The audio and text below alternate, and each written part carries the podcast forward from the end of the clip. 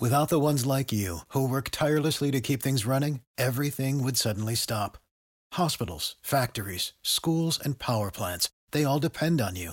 No matter the weather, emergency, or time of day, you're the ones who get it done. At Grainger, we're here for you with professional grade industrial supplies.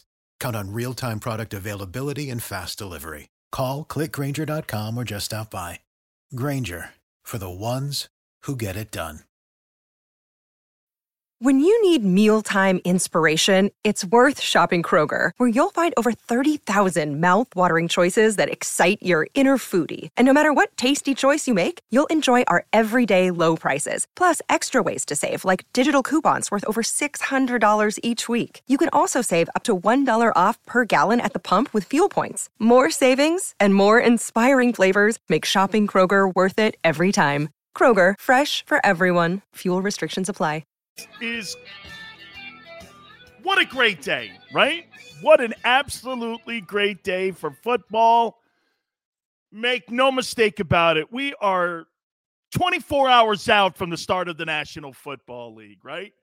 Buccaneers and Cowboys. We appreciate everybody coming aboard the National Football Show as we do each and every single day, Monday through Friday, 4 to 6 Eastern Time. Thank you so much for coming aboard. Okay. Hey, really, man, I appreciate it. Like you guys coming aboard and adding the content. That's what we do here now. Okay. You know, I, I found myself talking to myself. You have to understand something about an old school sports radio guy like myself. Do you understand that I sit in a room by myself that's padded with no windows? Like people that like ha- that that are in like um mental asylums Okay, that's kind of what they're the only thing missing is a straitjacket. That's what I do. But now, what we've done here, because of the new show we have and the new format, we allow you guys to bring some content to the program. You know what content means? Conversation. And that's what you guys do here on the National Football Show. We so appreciate it, like I said. And by the way, Tony, Tone, I mean, appreciate you coming aboard.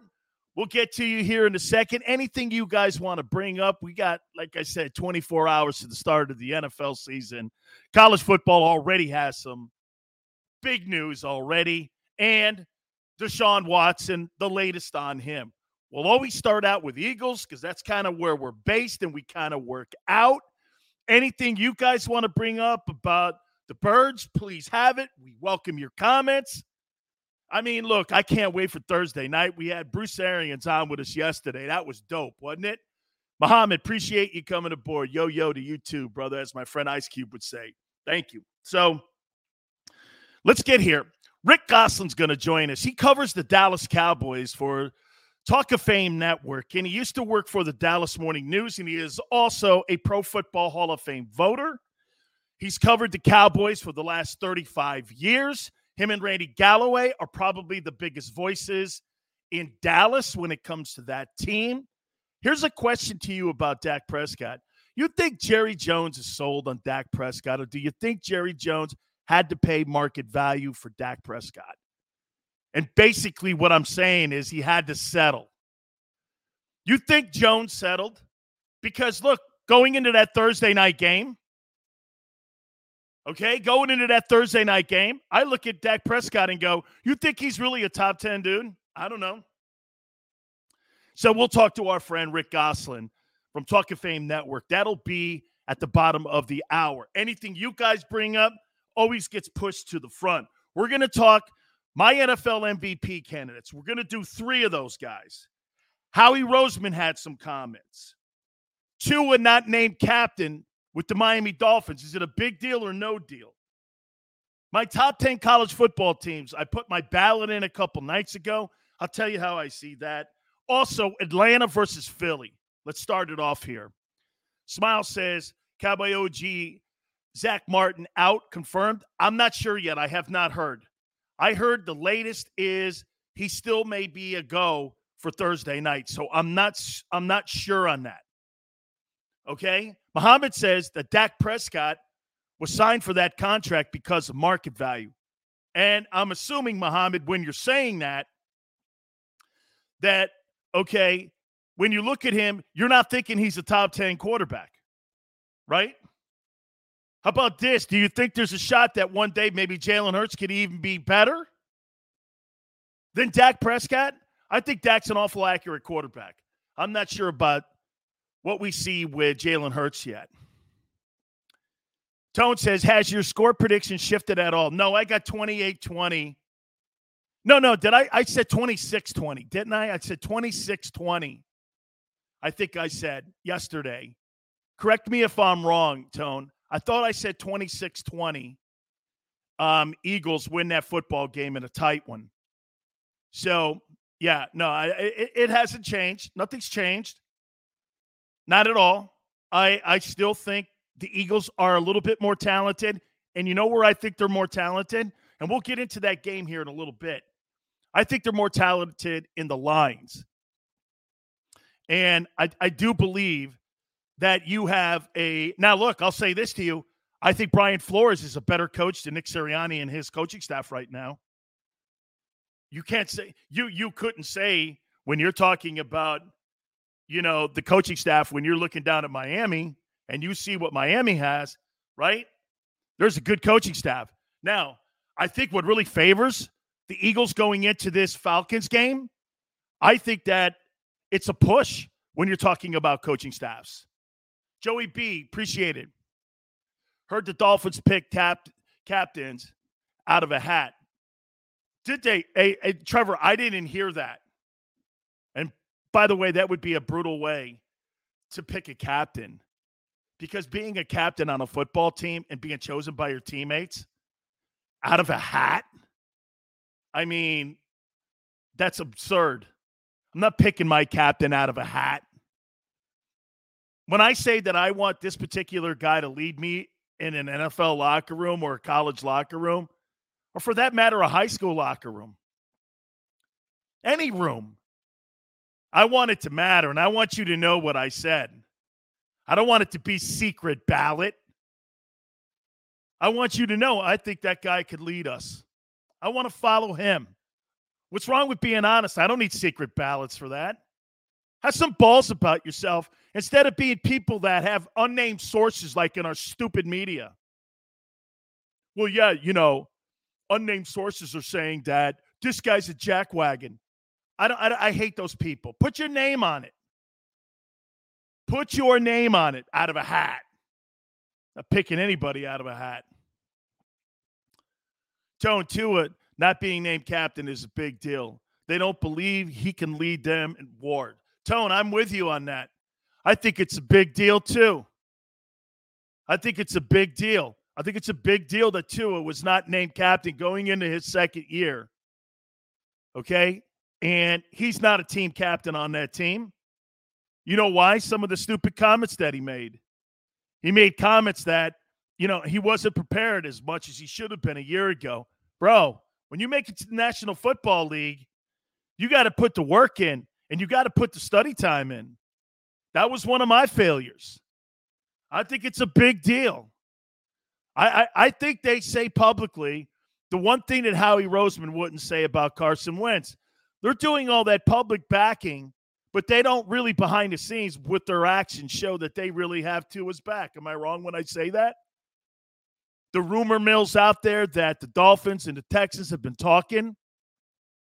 I mean, really, right? I, I, I think they say all the things publicly, like the State Department, like, like, like, like people at the White House. Do we or do we not have a hostage situation? I don't know. I can't tell any longer. So just be real and just be honest here.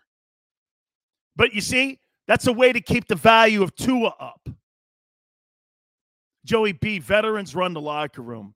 He ain't there yet. He's not tested. Nope, you're right. I mean, no, I'm just, again, me throwing this out. I believe Watson will be in Miami before next season. We're going to get to that. Let me get to a comment here that Howie Roseman said. And let me ask you guys what you think about it. So, Howie Roseman, the general manager of the Philadelphia Eagles, has come out. You know what he said? He goes, I'm sure someone asked the question, but it, tell me if you think this is an odd answer. And my my my reference, I wish that I had known if he was asked this because here, here we go. Yeah, I believe that Jalen, I think he can play and I think he can win. Okay. Doesn't that sound like somebody selling me something? I don't need to have Bruce Arians go, boy, this guy Brady can play. That's a given. Okay? This guy Brady can win. That's a given. Aaron Rodgers, Russell Wilson. It just sounds like you're selling something. Selling confidence? Are you BSing the fans? Was that co- that comment? Yeah, okay. Hey, let's let's let's deduct it here.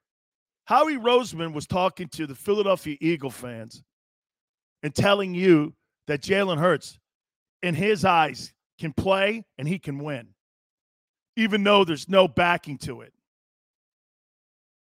Okay? And all he do all he's doing is he's doing coaches talk. He's trying to motivate. But when you do stuff like that, doesn't it come off contrived? Because people at Lincoln Financial will see if he can play or not. And then you got to come back and potentially eat crow on the fact that you think this guy was going to be a good player. And by the way, you got your name on this thing here because you traded up in the second round to get this kid. And now you're saying he can play and win. Okay. General manager made another comment around the league like that today. And I'll get to that point. He put a coach on the hot seat. I'll basically tell you who that guy is in a minute. So when when Howie does that, I get nervous when people have to sell me a guy.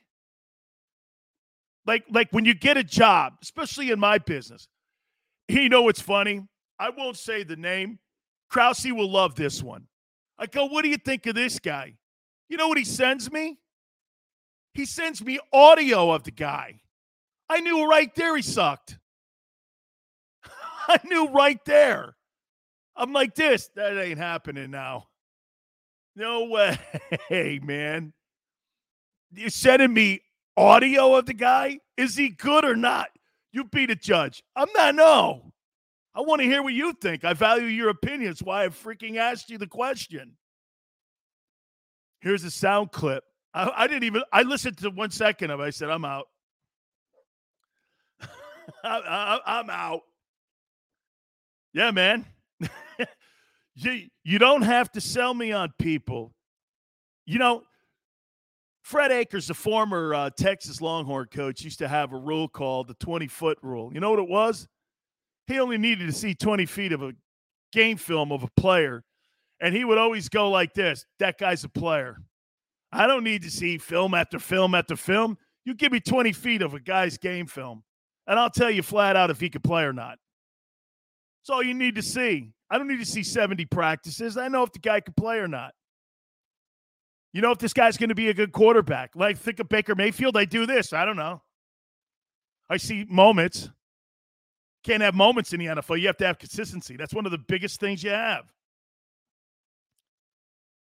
You know, so I mean, how he's in here doing this. Well, this guy's good. Trust me. I don't know if I trust you, dog. You blame the last two years of the Eagles' failures on Doug Pederson and Carson Wentz. Am I wrong? Because the last guy standing is the guy who had to have been pointing fingers. You think the owner, when he was looking at the triangle, Wentz, Doug Pederson, or Howie, you know he had a come to Jesus conversation with himself, and he said, which guy is more valuable to my organization? Carson Wentz, Doug Pederson, or Howie Roseman. And the owner of the Eagles chose the GM. So the general manager right now is having to sell that roster to the owner. Am I wrong? You know, when you make a hire and you're hiring people and you bring them into the building and you're the guy that brought that in, What's the one thing you want to make sure you protect your own gig? You protect your job. You make sure you're not getting fired. So what do you do? Well, he's not managing them right. He's not utilizing his assets correctly. He's not coaching them good. When we hired him, we checked all the boxes with that guy. Maybe we don't have the right teachers in the building. That could be a that could be a factor here for the Eagles going into 2021. How do you guys how do you guys know you have the right coaching staff? How, how do you know that? Okay. Just Mike says how he must have some you know what on him, the owner. okay. Nah, dude. Why do you think you keep a general man? Let's take a look at the NFL and where general managers have the power. And I'll show you an instance here that that is a form of controlling the money. Okay, watch this. Okay, in Dallas, the ownership is the front office. They're in complete control of the money and the roster on game day. Right? Philadelphia, the general manager and the owner are in charge of the roster. It's kind of why it's been fumbling. It's clearly why they fumble. And I say this to you one of the reasons why in Green Bay that that situation is not more consistent in winning championships is because you're run by a committee and a board of directors. Okay? In Detroit, the front office is run by Ford Motor Company. I told you this yesterday. They don't run that thing like an NFL team. They run it like the Ford Motor Company. 78 different decisions and no clear clarity in the building. That's why the Lions never win. Because they run it like a an automaker. 28 different floors, billions of people looking at and making decisions and throwing their opinions who basically shouldn't have an opinion. The more clarity you get in a front office, okay, the less people you have to ask, what do you think of this? You know, I gave it, I gave it, for instance, in a, um, and, and, and an example of this. Remember, Mike McCoy used to be the head coach of the Chargers. You know, Mike McCoy used to ask like the maintenance people over at the old San Diego Charger facility what he thought of a play that he was going to use in a game, what he thought about how they were doing. This guy's asking like the elevator operator, what do you think? I don't give a rat's ass what he thought. Hey, I'm going to treat people like people. But end of the day, man, I'm not asking you on my game plan for come Sunday on what you think of a spread option pass. I could care less. I'm going to talk to people I trust in that department. You ain't one of them. Kind of not your gig, but there's people that do that. Hey, what do you think of this? What do you mean, what do I think of this? I think you're weak asking me. So when Howie throws that out, you know what he's telling you? And the Philadelphia media? We think he can win. The Eagles believe he's a leader. The Eagles believe Jalen Hurts is somebody that we can turn the keys over to. It's up to the coaching staff now to coach him. See that divide? That's what he does in the building. He divides the building. See, there's a personnel department in that building, and then there's a coaching staff department. And the front office has more cachet and more collateral with the owner. That's why they fumble. Well, the only thing now, though, I'll say to this is, well, at the end of the day, now you fired Doug. You got rid of Wentz. If this thing falls on its face here, say at the end of the year, we're looking at an Eagles team that everybody would go like this. Hey man, this this this te- this roster's better and you and you win five games. Okay? And you're 5 and 12. One game increase from a year ago. I don't know how you don't fire that guy. Okay? And I don't know. I mean, I, I, I just don't know who else you turn to then. Because then you're looking at a coach in the room. Then you got questions on the coach. The general manager is overvaluing, and I don't believe he's overvaluing. I believe his issue is let the coach hire who he needs to hire when it comes to his assistants. Assistant Jimmy Johnson told me this a long time ago. I don't care what kind of head football coach you are. If you don't have great assistants around you, you have no chance of winning. In front offices today, they want to be involved in that decision process when it comes to hiring coaches. They like throwing suggestions out. You know, when, when, when I'm when I'm building a cabinet, it's kind of like building a cabinet. I'm not going to put a guy in my cabinet because my party wants me to. I'm going to put a guy in my cabinet because I think he's qualified and I think he's loyal. I'm not putting him in because he's loyal to the front office. You see that coaching staff in Dallas is also loyal to the ownership. How how how loyal do you think Kellen Clemens, um, the uh, or excuse me, Kellen Moore, the offensive coordinator in Dallas, how much do you think he's really loyal to Mike McCarthy when Jerry Jones and Stephen Jones hired him? Okay? I mean, you're overselling me, Howie. You really don't you really don't have you really don't have to, man. I mean, give me a break. So I saw that. I was like, damn, dude, he could play. Well, no crap, man. He got drafted in the second round. He better be able to play. Can he win? How do you know that? Oh, that's what your assessment is. All right. All right. Let's throw this out here. Let's have some fun here. We're going to have some fun here today, too, by the way. Oh, by the way, the, uh, the Athletic put out who the greatest football player of all time is. I can't wait to talk to Rick Gosselin about that too. Who they I I have five guys, okay, who the greatest NFL players are of all time. And I'd like your thoughts on it. As a matter of fact, you know, let's do that now. So we could set Rick Gosselin up and we'll do the MVP in a little bit. Let me let me let me go to my list over here. I got my list here. Okay. Five, the Athletic came out today and said Brady was the greatest NFL player of all time. I'll give you a chance to put him up there. Five greatest NFL players, in your opinion, in pro football history. Taylor, Trevor's got Taylor, Peyton, Barry Sanders, Tom Brady, I like it.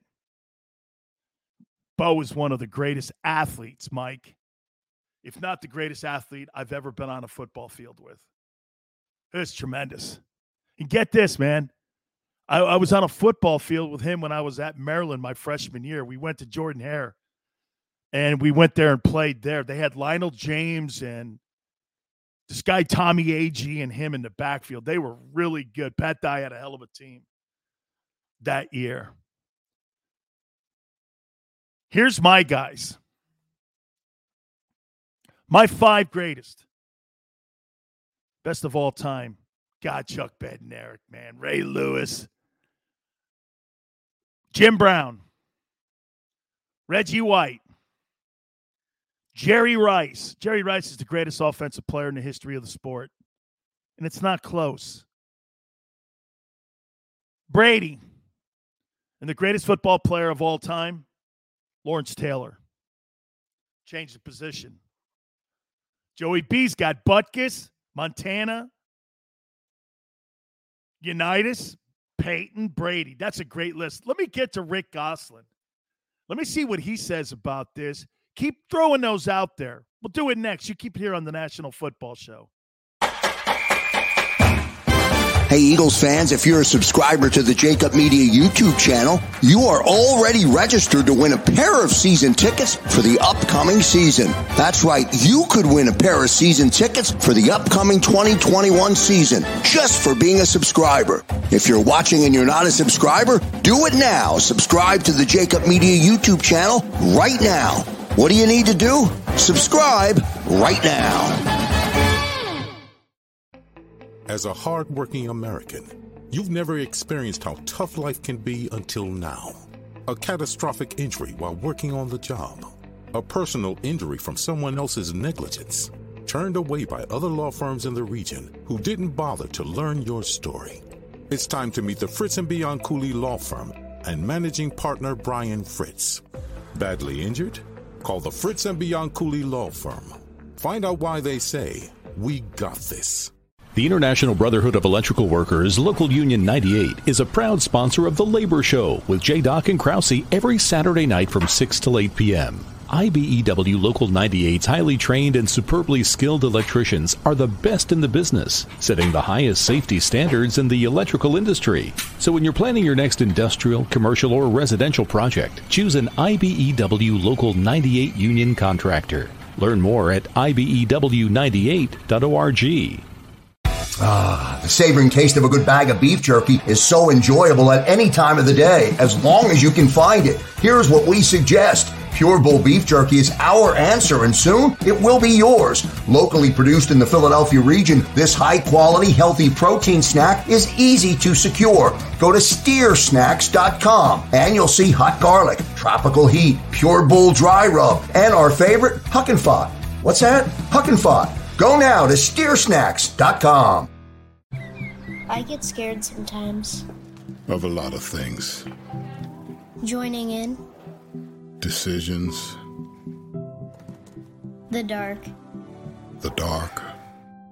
But I once heard someone say. But as I always say. It's okay to be afraid. As long as you face the fear. And keep moving forward. Wherever you are in life, count on the name trusted in insurance for over 80 years. Independence Blue Cross.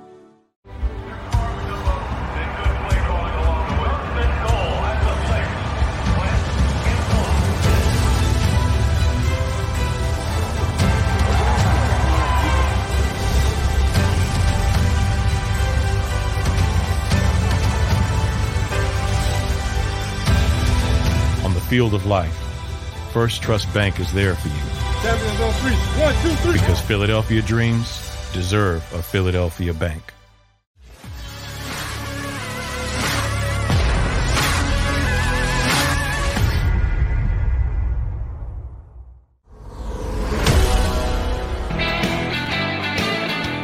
Welcome back. National Football Show. Rick Gosselin, Talk of Fame Network, will join us here in a minute. Also from the Dallas Morning News, he is a man that's covered the Dallas Cowboys for the last 40 years. As plugged in as you can get, Pro Football Hall of Fame voter as well. And we'll get his spin on Thursday night's game. Can the Cowboys, and I retweeted a story that he wrote, can the Cowboys beat the Buccaneers on Thursday night? I think that thing's a blowout. You know what, though? We've seen crazier things on opening week of the NFL. Hell, we saw some crazy stuff this past weekend when it came to the college football opening weekend. So you, you, that's the thing. You just never know. Another year of maturity for Dak. He's coming off an injury, though. Know, how many times outside of Adrian Peterson have you really seen a guy just get back up on the horse again, and all of a sudden this guy is a rodeo king again? I mean, I don't know.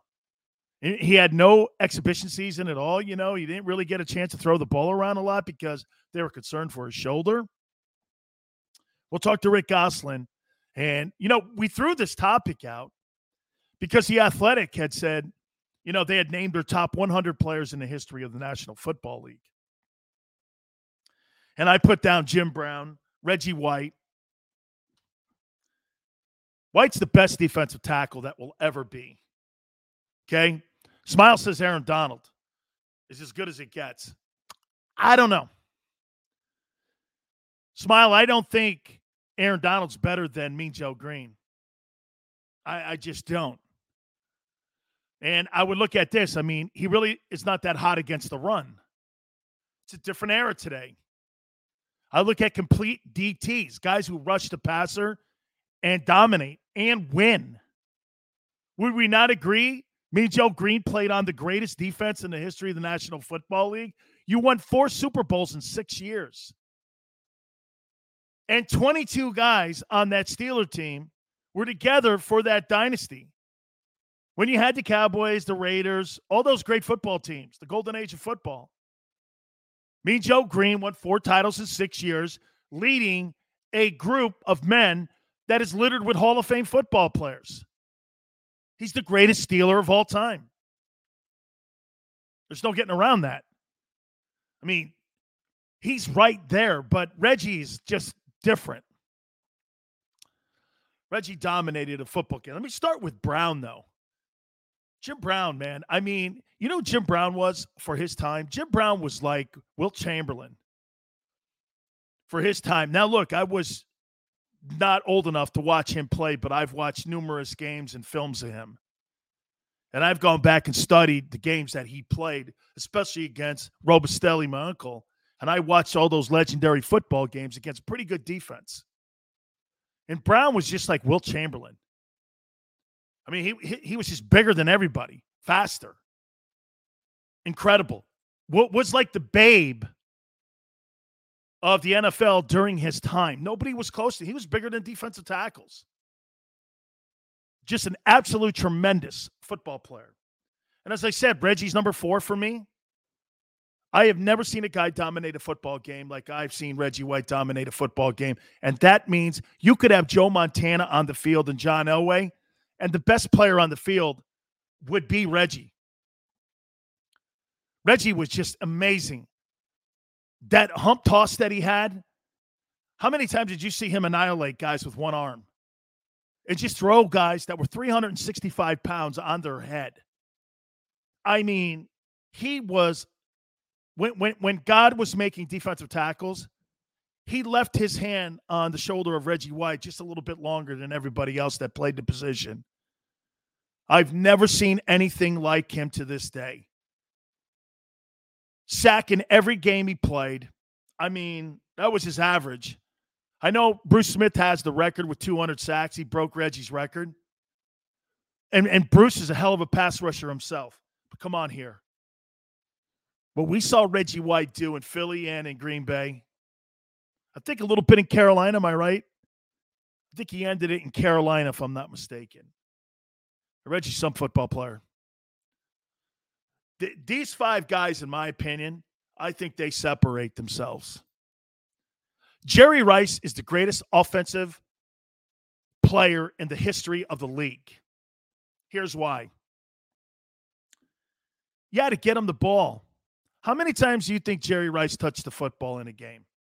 How many times, guys, you think Rice touched the ball in a game as an average for 21 years? How many, what would it be? Five times? Five catches as an average. Would that be fair? Five or six catches? Put that in the same perspective as a running back who gets the ball 28 times a game. Rice has 200 touchdowns. 200 touchdowns, touching the football six times a game. Do you understand what I'm saying to you? Six times a game as an average, catching that football for over two decades. He's got 200 touchdowns. The second guy, I think, is T.O., somewhere like around 150. Rice is amazing. Greatest offensive weapon the league's ever seen. That includes running backs. Incredible. Some would go, well, he had the advantage of having Montana and Young. Well, I'd turn around and go like this. You think maybe they had the advantage of having Rice, those two? How do you think how do you think Steve Young would do on the Buccaneers back then? Oh wait, that's right, he sucked. Number two, I got Brady's the all-time winningest guy. I mean, I, enough. I mean, Brady, as I said a couple days ago, is the Bill Russell of the NFL. 10 championship games that he, you know, he ended up winning. Seven Super Bowls, seven and three in those games. Hey, and at 44, he's the favorite going in this year to potentially win an MVP award. We'll talk about that here in a minute. And also to solidify his resume even more. Not that it needs anything else. I mean, really, how about this? What else does Brady have to prove? That durability was also something that maybe NFL teams back in the day overrated that if you got to a certain age, NFL teams would discard you. And because the rules have changed, Brady's showing you the position has changed. Maybe, would we not agree? Can you name me an older athlete past the age of 40 where you went like this? That guy's a freak. He's, he, he's just a freak of nature. Freak of nature. Let's see. Bonds. Who else past 40? Give me an NBA. I, I, if I'm not mistaken, I think Jabbar got to 40, right? I think when Jabbar retired, I think he was 40, but Kareem wasn't that good at the end of his career. George Foreman, good one, who we've had on the National Football Show. Yeah, but Blanda Ken went into being more of a kicker. There were a few games that he subbed in for Ken Stabler, but he really wasn't the backup guy on that football team later in his career. He was more the place kicker. And that was one of the reasons that when he retired, he retired the all time points king, is because, you know, he developed himself into being an even better kicker than he was when he was younger. I'm talking about a guy who's done it from day. I can't. Can you think of an NBA guy in his 40s? Bernard Hopkins. Tone, probably. I'd throw that in there. Okay, I, I I would. I'd throw that in there. I think Bernard, in his 40s, ended up being somebody that you know we enjoyed watching. I, I, if I'm not mistaken, I think he was in his 40s when he knocked out De La Hoya Okay. Oh my God. Hey, Mike, Kelly Slater, the surfer, is that the girl with one arm? I'm trying to think. There's there's a surfer that I had on my show at one time who is a champion. Yeah. So I mean, yeah, I mean, I'm trying to think. I'm trying to think of somebody in their 40s somebody else in their 40s. I can't think of very NFL Warren Moon. Warren Moon was one of those guys. Absolutely here. All right. Let's get to our favorite guy. Yesterday we had a chance to talk some Buccaneer football with Bruce Arians, and we had a fun time. Now we get a chance to talk some Cowboy football with my dear friend Rick Gosselin, part of Talk of Fame Network. He just posted a great story. Can the Cowboys beat the Buccaneers? Go over to his Twitter or my Twitter to read that story. We really appreciate it. And Rick, I'm going to start you off here with something that came out of the Atlantic today. They they came up with the top 100 players of all time. Here's my five. Ready? Here we go. I got Jim Brown, number five, because I call him during his time the Wilt Chamberlain of football because he was just so much bigger than everybody else. I've got Reggie White at four, transformed the D line position. We've never seen a player to this day in his in his league. I got the greatest offensive player in the history of the National Football League, and Jerry Rice at number three. I mean, what do you think he averaged in a game for his 21 years? Six catches. This guy's got 200 touchdowns, touching the ball six times a game. Six times a game. I mean, I got Brady number two, and I've got the greatest transformer of position and the greatest changer of a game. I've never seen anything like it when I was watching game film when I was a player. I got Lawrence Taylor number one. I, I would go with Jim Brown number one. Huh? And they just fill then fill in the blank. You talk about a, a, a transitional player. He was so much bigger than everybody that was playing back then. He was bigger than the offensive linemen, bigger than the linebackers, and he he won what eight rushing titles in nine years. Finished second the ninth year he was he defined football in the 50s and 60s. So I, I would put him at number one. I know what you're saying about Taylor and Reggie White. That's that, that's a good list. Uh, how, how, high was your first offensive lineman? I didn't have one in there in the top five. I was I, I would put probably Anthony Munoz number seven. If I was going to put a top ten, I'd say Munoz. I'd say Munoz and maybe Ron Yary would be in my top ten. I probably had John Hannah in there. Okay. Ahead of Yary. It's a good list. It's it's all subject to debate, but I would I'm I'm old school. I would have uh, Jim Brown number one. Yeah, my, he, my he uncle- dominated the game like no one else. Not- Eight rushing titles in nine years. I mean, he was he was a freak of nature. uh, Sam Huff told me when I was a kid, he goes, every time he hit you, it was like you heard like um, locomotive bells because, and, and then he, he goes, and you know what really used to piss us off the most with Brown?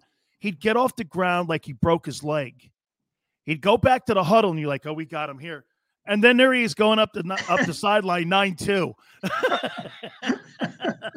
Yeah, when, when when Jim Brown hit you, he hurt you, and there are a lot of players that shied away from tackling him for that reason. He was he was so much bigger than than the blockers and the linebackers of the day. It was it was he was tough to contain.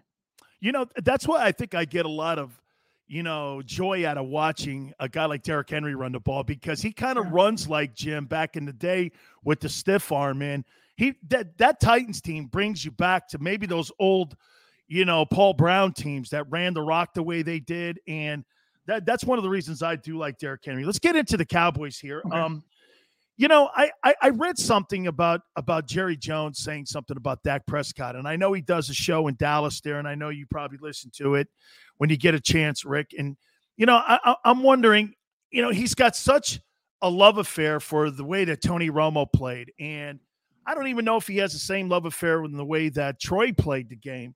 And when he sees Dak, I'm wondering, did he sign the guy? You think because of market value?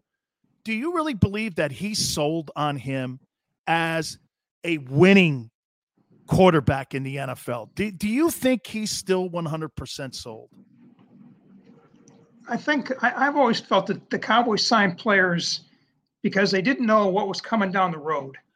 They signed Romo because they didn't know who was going to replace Romo. They signed Dak because they didn't know if Dak wasn't there, who would the quarterback be? And this team has struggled since Aikman really to, to, to establish that quarterback position as, as many yards as Romo threw for. And twice they were the top seed. They never got to a conference title game. Uh, I think that they love the leadership, the intangibles of Prescott, and they think they can win for him, win with him. But I'm not. He's not. He's not Rodgers. He's not Brady. He's not Brees. He's not one of those true arm guys that's going to take you to Super Bowl uh, on the on the sheer will of his talent. But he showed what a great leader he was at Mississippi State, and they think with a cast around him, they can get there with Prescott. And Jerry's got to believe that because he got 160 million dollars invested in him. Let me ask you this going into this Thursday game, and we had Bruce Arians on yesterday, and Bruce thinks they have a lot of talent on that offensive side of the football. But overall, Rick, I mean, going into that game, the quarterback hasn't really played a lot when it came to exhibition football, maybe some organized uh, scrimmages. He got some reps in, and, you know, he hasn't played since last October 11th, really in a, a meaningful football game. So, to you, how do you feel the Cowboys going into this football game on Thursday against the Bucks? Well, he hasn't taken a competitive snap in almost 12 months. You know, we don't know about his mobility. We don't know if he's going to be able to get get get away from the pass rush. You know, big part of his game was his legs, and, and we haven't seen him in game action. We don't know what his legs are going to be like, what his mobility is going to be like. You know, if he's going to be a statue in the pocket, they're going to have problems tomorrow. You know, especially with Zach Martin missing.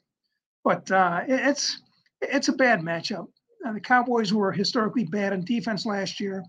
They've got one really good corner this year, and the Buccaneers have three really good wide receivers and a really good tight end. I don't know if, if they protect Brady. I don't know how the Cowboys are going to cover all those guys. Let me throw this at you, too. This offseason, they had hard knocks. You think that was good or bad for the team? Not terrible. It wasn't even a good Hard Knocks. I mean, going back four or five years ago, it was Hard Knocks was, was must see television. It was it was kind of blah. I thought this time. I I don't think the coaches wanted. I don't think there's a coaching staff in America that wants to have Hard Knocks uh, invading their their their training camp, their locker room, their meeting rooms. Uh, does it help or hurt? And, and inconsequential. I think it was more of an annoyance for the coaches, if anything. But Jerry felt, uh, you know, it's all about branding. Get the Cowboys on uh, on Hard Knocks, and that just helps the brand of the of the most valuable sporting franchise in the world. This was Jerry's call, not McCarthy's call. How about this? Do, do you think, Rick, that you know media are making more of it? Because I just thought when I watched Mike McCarthy in front of a camera, I really thought that he was trying to act as a coach. I'm wondering if that's really Mike McCarthy, the coach, because and where I'm going here, hopefully that makes sense to you, is that the way he comes off to his players? Because if it came off to the people that were just watching it, like you and me, that he was acting, is that coming off like that in the locker room? And I'm just wondering because we all know who runs that team. It's the guy upstairs, right. and people answer to the guy upstairs. So maybe what I saw on Hard Knocks is exactly what the definition of the head coach of the Cowboys, really what that identity is. Am I off base when I say that? No, I, I think everybody plays to the camera once you go on Hard Knocks. Everybody wants to give you that sound bite. I, I don't think that's. I think Mike is better in front of the team when the cameras okay. aren't rolling. I think most coaches are, and I think Mike is a pretty down to earth guy, a Pittsburgh guy. He relates to players. He knows the players. I think that was a lot of that that you saw was probably for show more than anything else because he's not. He's a good football coach. He's not an actor. Rick, why didn't the Cowboys make more of a pursuit for Cam Newton, in your opinion? What, what or was there ever any kind of thought process, as you just mentioned, theatrics? You bring a guy like that with a gigantic name. Here's a guy that was looking at potentially wanting to make a, a sign with Johnny Manziel and draft him. I mean, Jerry likes the show. I mean, uh, how come there wasn't more push behind that? Well, I think if you're going to spend your cap dollars, go spend it on defense. You've already gotten an elite offense. Now, granted, if if, if, if any starting quarterback goes down, if, if Aaron Rodgers goes down, I don't care who the backup is. If uh, Tom Brady goes down, I don't care who the backup is. If, if Drew, Drew Brees goes down last year, you know, it didn't matter. If your franchise quarterback goes down, it doesn't matter who your backup quarterback is. You're probably not going to be a playoff team. It's an extended period of time. Now, Cam was not a good quarterback last year. He had more interceptions than touchdowns in a, in a pass driven league. So if you want to buy his legs, that's one thing. But, you know, you, you, with the receivers the Cowboys have, it makes more sense to go out and get an elite passer than an elite thrower. And, and Newton is not proven to be an elite passer. Two last questions for you here, Rick. Um, sure.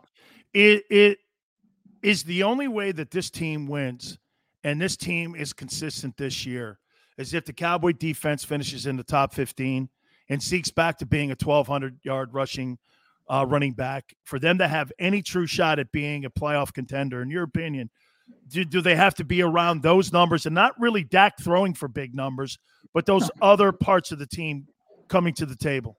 Well, to simplify it for you, if Elliott com- contends for a rushing title, I think the Cowboys can be a playoff team because that will make your defense better. That will take some of the passes off uh, off uh, Kellen Moore's play sheet.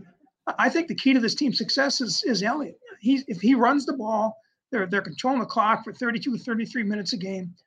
I just couldn't figure out last year when your quarterback goes down, the whole offensive load shifted to the running back, but it didn't.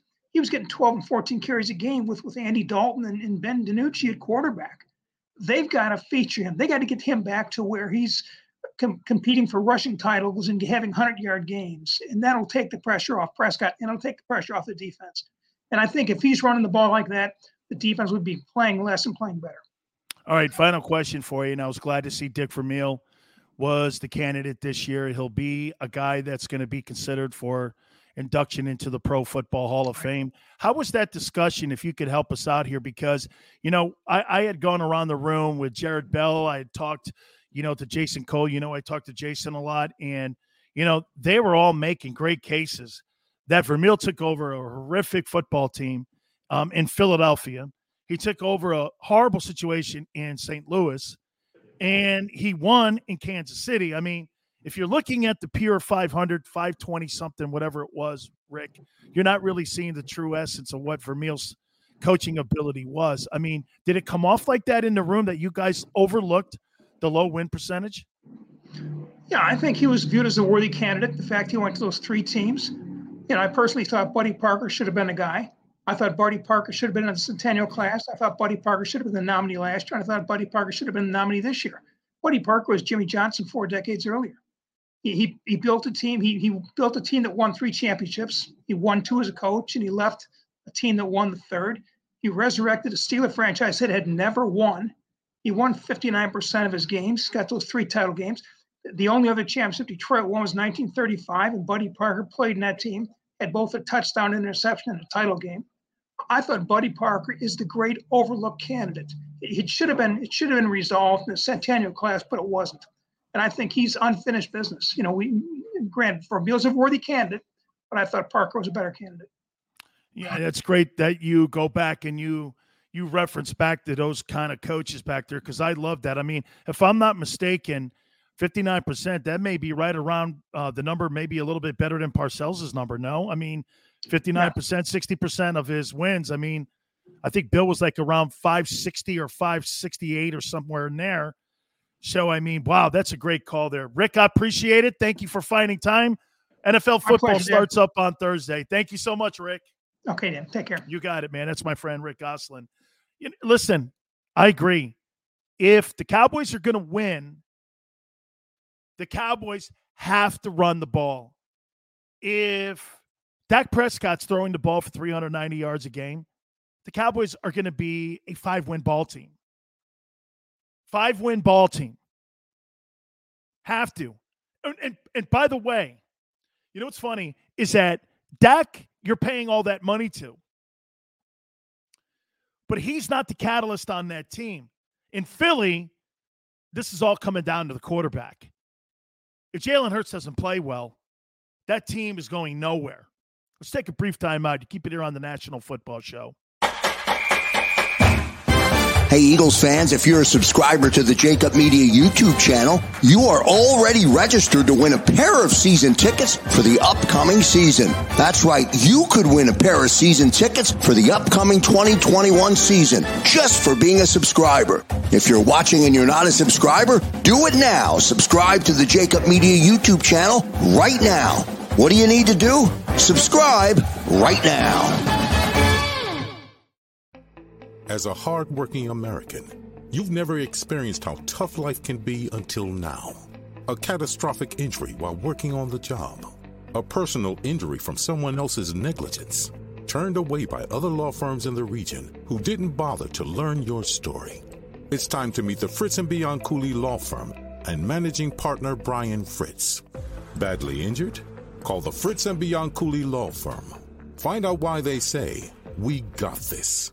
The International Brotherhood of Electrical Workers, Local Union 98, is a proud sponsor of The Labor Show with J. Doc and Krause every Saturday night from 6 to 8 p.m. IBEW Local 98's highly trained and superbly skilled electricians are the best in the business, setting the highest safety standards in the electrical industry. So when you're planning your next industrial, commercial, or residential project, choose an IBEW Local 98 union contractor. Learn more at IBEW98.org.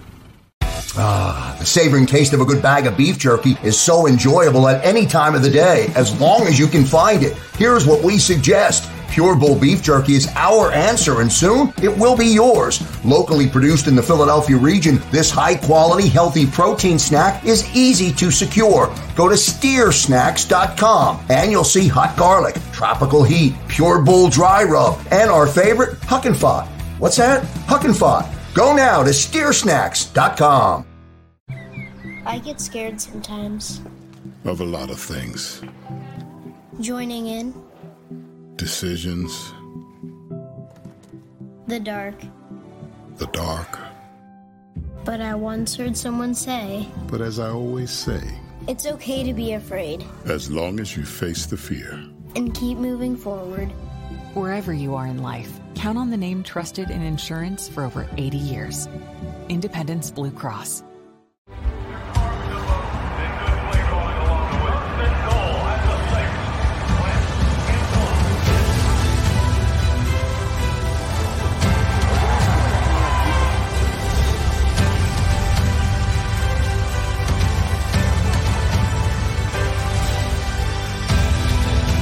Field of life, First Trust Bank is there for you. One, two, three. Because Philadelphia dreams deserve a Philadelphia bank.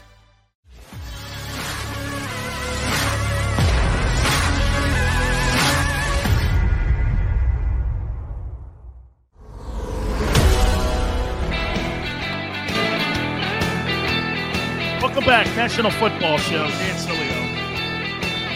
Guys are saying that um, Jerry's more worried about branding than he is winning ball games. There's a part of me that truly believes that. You know, you know, Jerry Jones, the owner of the Cowboys, kind of reminds me of one of those diva wideouts. Like, I don't care if I win as long as I get my 14 targets. You know, if I get my 14 targets, how you doing, Mike? Thanks for coming aboard, brother. It's like if I get my 14 targets and I get my seven catches and I get my 140 yards, that's a good day for me. What about your team? I don't care really. Is the wide receiver position now become the most individualized position on the field. The quarterback knows he needs everybody around him, including his O line. So he's not going to get in front of anything and say that, hey, man, this is all me. Wide receivers are, though. How many times they throw bitches when people don't throw the ball at him, even when they're winning? Like Beckham hates the fact he's in Cleveland. How could you not if you're him? How could you not hate being in Cleveland if you're Odell Beckham Jr.? Think of that for a minute. That team is better and he hates he's there. You want to hear this? I think a guy like Odell Beckham Jr. would love to be on a team like the Texans or somebody with a quarterback. Somebody with a quarterback that can get him the numbers. He's about numbers. That's what Jerry is. Jerry's about identity and branding and ratings and that's what he's about. And you know what? At the end, it doesn't translate into championships. Loudest guy in the room is usually the weakest guy in the room, and that's what the Cowboys have been for 30 years. Mike, thank you. That's a kind compliment. Thank you. We got some talented people here at JAKIB Media. I've learned one thing over the years. People I work with, Big Seals doesn't trash. It's not what we do here. I'll trash other people. okay. You know, and for that matter, I've learned a lesson, even people that have been not very good to me. What's the point? You know, you only live once, man. I'm not I'm not hating anybody. Okay, I'm not hating anybody. Make a decision, it's on you. It's whatever. You know, I'm bigger than that. Thank you though, Mike. How do you know when Godzilla's in town? You could smell Cleveland on his breath. Boom! Boom, Steve Jones. Boom. Worrying about branding. Yeah, okay. It's funny, isn't it? The Patriots never worried about branding, they just worried about winning.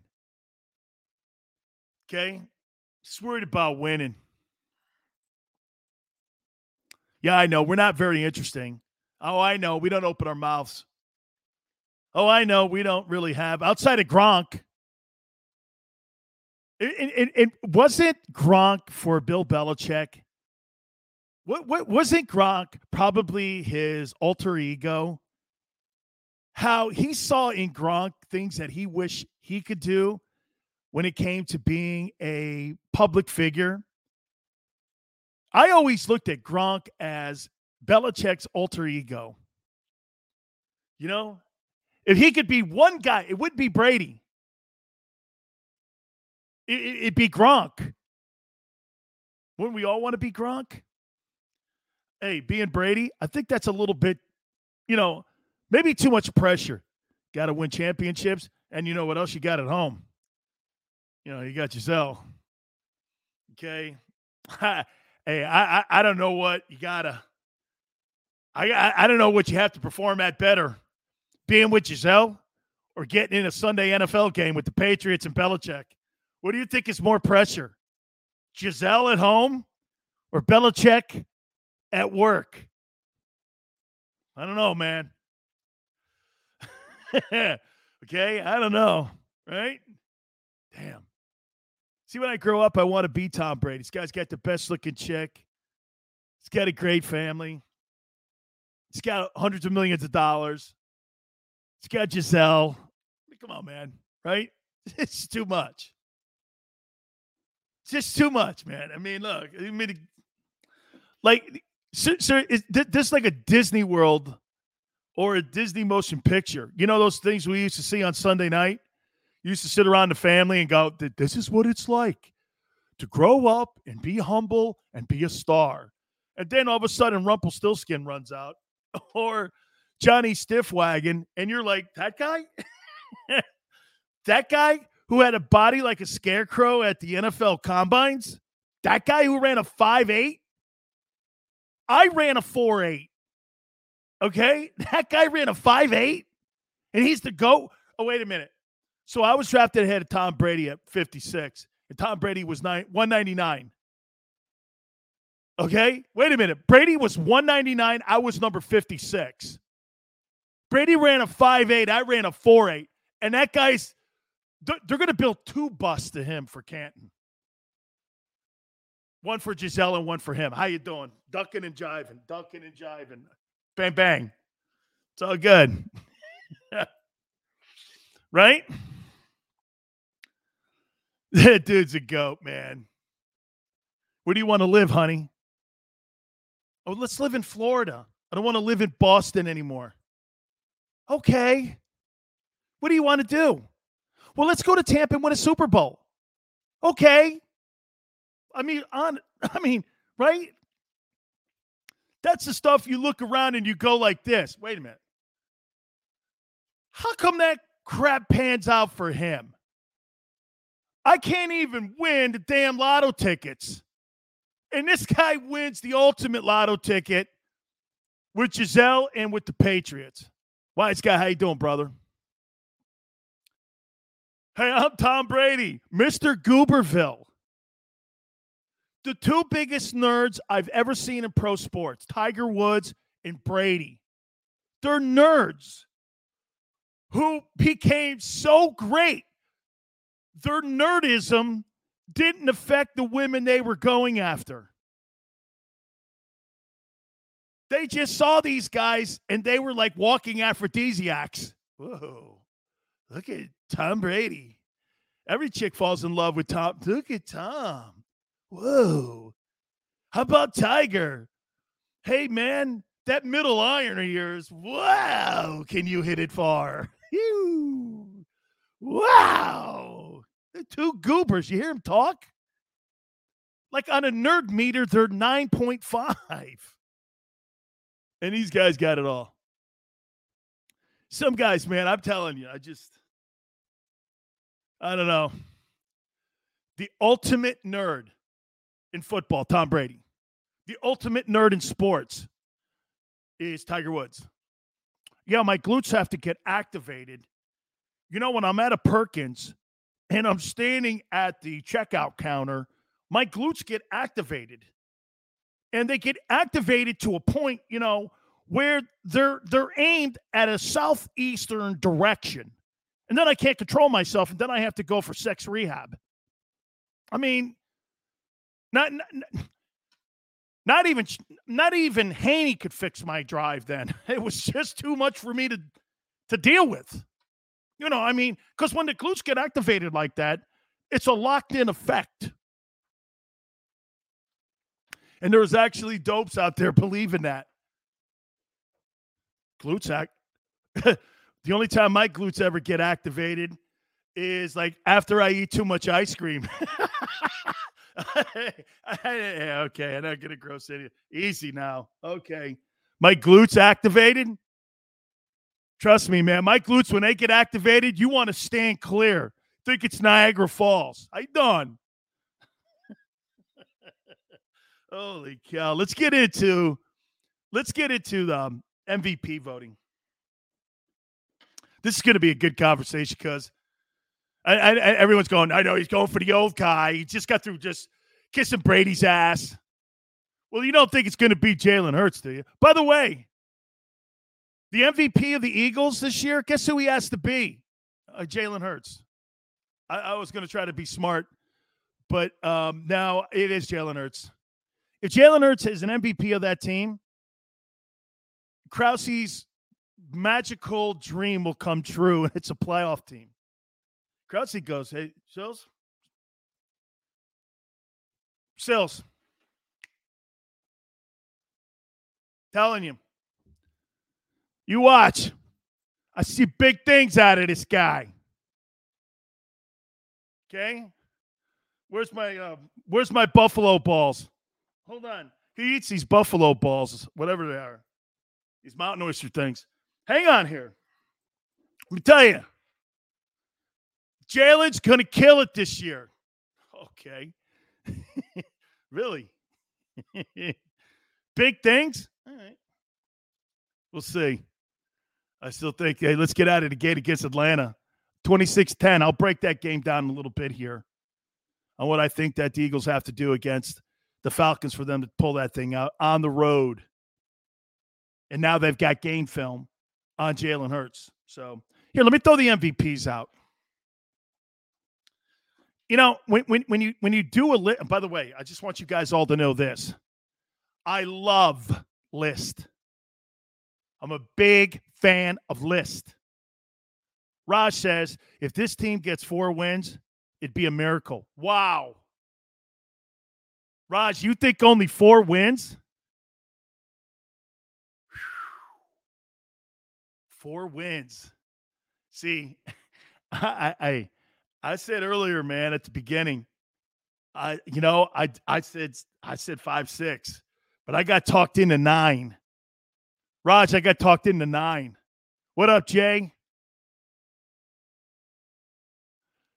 Jay says Jalen Hurts is going to go off on him. Mike says seven to eight wins.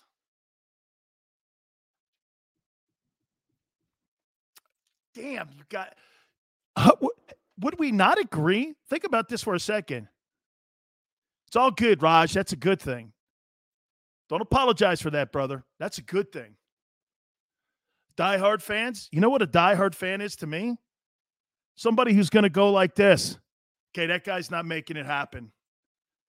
And you can look at that guy like Raj and go like this. He don't hate the Eagles. He wants what's best for the Eagles. Those are great fans. He's not ever going to trash the team that he always roots for. You know what it's called? Loyal to the soil. You're always going to be loyal to the soil of the team in your area, no matter who's playing, no matter who has the wings on, no matter what goes wrong. So when you're critical of a team, it's all good. Stevie says nine Dallas wins the Super Bowl. Just asking the cow. oh boy, Cowboys nine wins. I think the Cowboys can win nine ball games.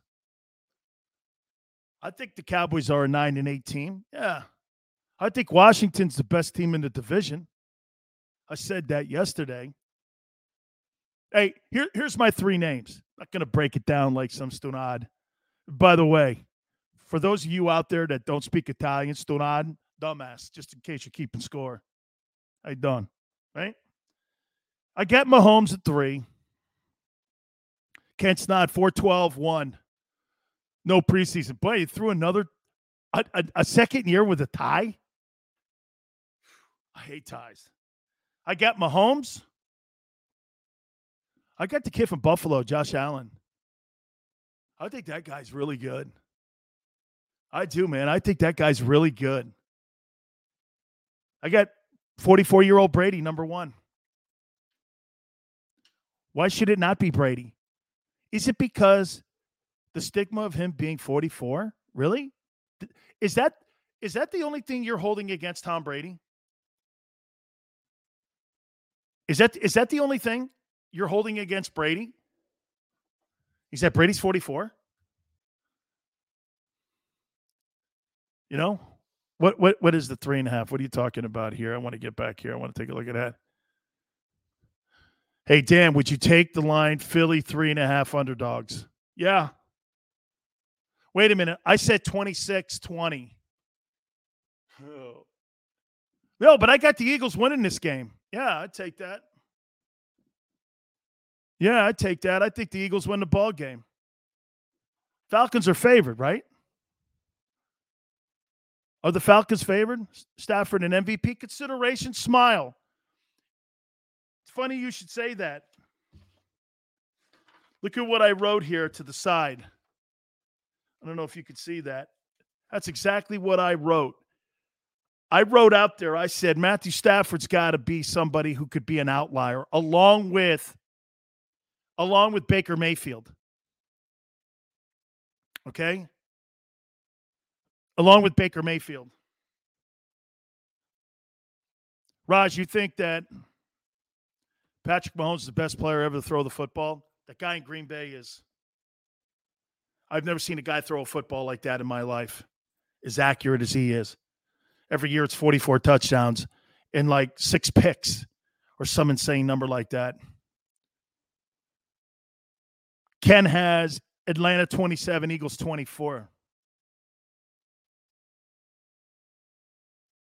Falcons favored by three and a half. I can't believe that. So Vegas, Brady, Brady's a hell of Brady's improved so much throwing the ball since he came out of Michigan. He's worked so hard at his craft. He really has. Um, wow, the Falcons are three and I can't believe. So get this. That means Las Vegas doesn't really believe in the in the Eagles, right? Folks, here's one thing you got to say about Vegas. Vegas, it, even here on JAKIB Media, CBS, NBC, ESPN, everywhere, the greatest analyst in the history of football, these guys are in Vegas. Why is that? Because they put their they put their money up. They set the lines. They lose hundreds of millions of dollars if they're wrong. Boomer Esiason, if he's wrong, he jumps in his BMW and goes home. Same thing with me. And I, I, I turn off my show. These Vegas guys, they lose hundreds of millions of dollars and they have to answer to boards of directors. So, right? Fixers. All right, we're going to take a brief time out. And we come back out. I'm going to break down this Atlanta and Eagles game. We'll do it next. You keep it here on the National Football Show.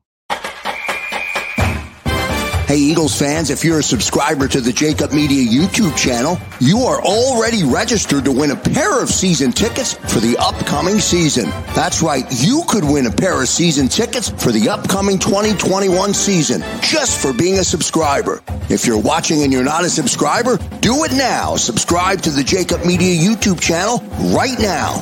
What do you need to do? Subscribe right now. As a hardworking American, you've never experienced how tough life can be until now. A catastrophic injury while working on the job. A personal injury from someone else's negligence.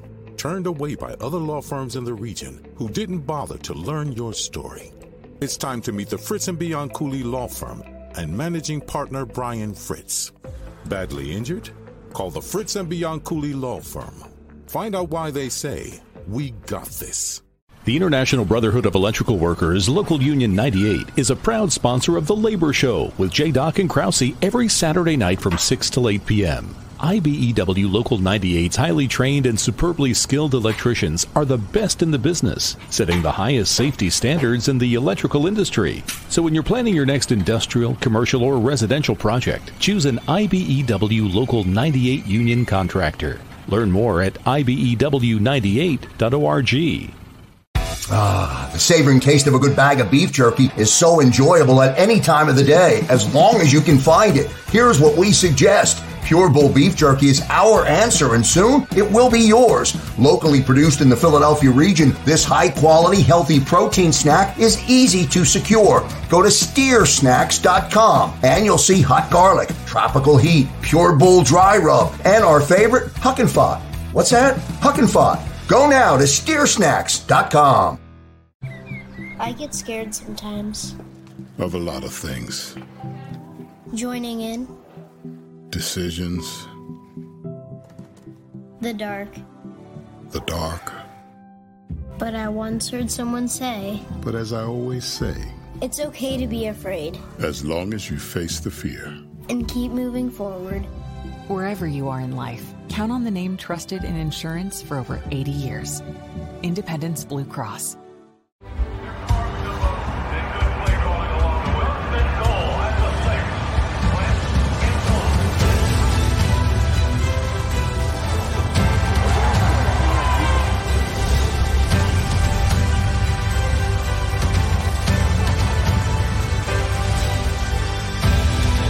On the field of life, First Trust Bank is there for you. Champions on three. One, two, three. Because Philadelphia dreams deserve a Philadelphia bank.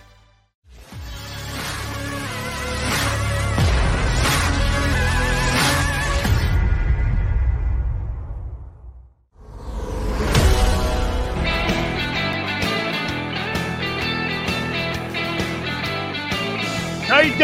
Right? National Football Show, your boy Dan Sileo. By the way, you want to follow me on my Twitter page at Dan Sileo Show? We really appreciate it. Smile says Romo to Dez after review, no catch. That was a catch. Come on, bro. You know that was a catch. They jobbed the Cowboys. That was the Cowboys' best team since Jimmy's run when he, Jimmy Johnson was with the Cowboys. That was a good football team. That's the best Jerry Jones team that they lost. When they lost that game in Green Bay, that's the best team they had. Tony Romo. There was a guy in here yesterday trying to tell me he's a great analyst. He's a good actor. What's what he says is, you know, I mean, how would he know? Uh, playing Madden? Tony Romo's got two playoff wins, I think, in his 17 years quarterback in the Cowboys. I don't. Do you want to hear something? Mark Sanchez has more wins. I think Joe Flacco has more wins. Joe Flacco and Mark Sanchez. Boy, am I reaching high. I'm reaching high. It, my, my, wife has always said it, by the way. God bless her. Today's her birthday. And, and she's always hated Tony Romo. It's not a good quarterback. Because you throw for a lot of yards doesn't mean you're a good quarterback. That's why I say that about Dak Prescott to you. I don't give a rat's ass that Dak Prescott throws for 400 yards. When you're getting run over, like we saw the Browns run over the Cowboys, and you're telling me they fixed that defense because they hired an overrated coach in Dan Quinn, and you think it's fixed? I'm sorry, I'm not quite there yet. Not quite there yet. Hey, Mike, he he won a lot of games. And get this, you want to hear something else that was crazy? Mike, he'd go up to New England and win ball games. Cox better have a great season. He's been so average for that money. Man, I'll tell you, Jay, injuries will play and wreak havoc on you, won't they? Fletcher's a hell of a football player, but man, you got to be healthy when you're making big change you got a big bag of money in your car every Tuesday when you're getting paid, you got to show up, dude, and not to the train table and not to an IR table. You got to get out there and play your ass off. All right. Here's what's got to shake out for the Eagles versus the Falcons this weekend. And i will do more of a prediction as we get into Friday's show. Okay. I know it's going to be kind of a weird show because you know why? I believe, if I'm not mistaken, Friday, September 11th. And, you know, you got to always remember that day because that's kind of like our Pearl Harbor for the modern day Americans.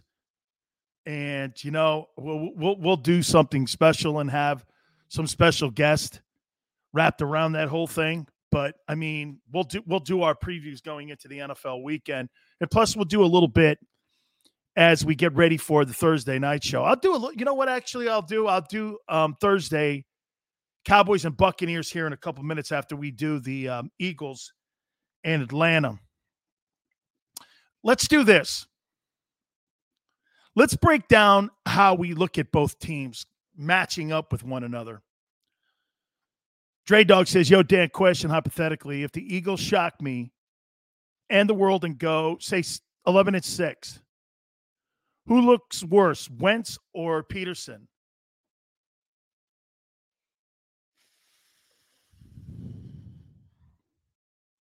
Well, the Eagle organization will look like they completely were in the right on doing everything that they did this offseason then. They'll validate everything if that shakes out. And I'll say this to you too, Dre. It doesn't have to be this year. It could be, how about this? How do you look at the situation between, and I'll, and I'll throw this back at you, Dre. How do you look at the situation for Andy Reid when Andy Reid got fired? And Andy Reid goes to Kansas City and he ends up winning a Super Bowl. How do you think they made the Eagles look? And Doug wins a Super Bowl. So when Doug Pederson won the Super Bowl, think of this for a minute.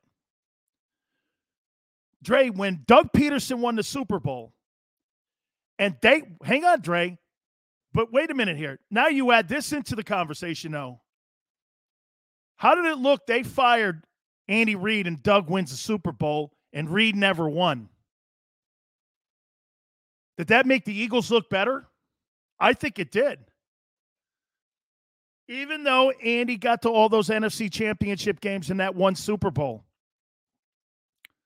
Doug Pederson, in my opinion, I, I, I thought he did a great job as coach. The organization just basically got even the owner even came out at the end of the year saying just too many things just got in the way of the success of this team. And it's in the best interest to you know to you know part ways. And it was a really weird divorce wasn't it between the eagles and pederson it was like in the best interest for all of us um, you're like what what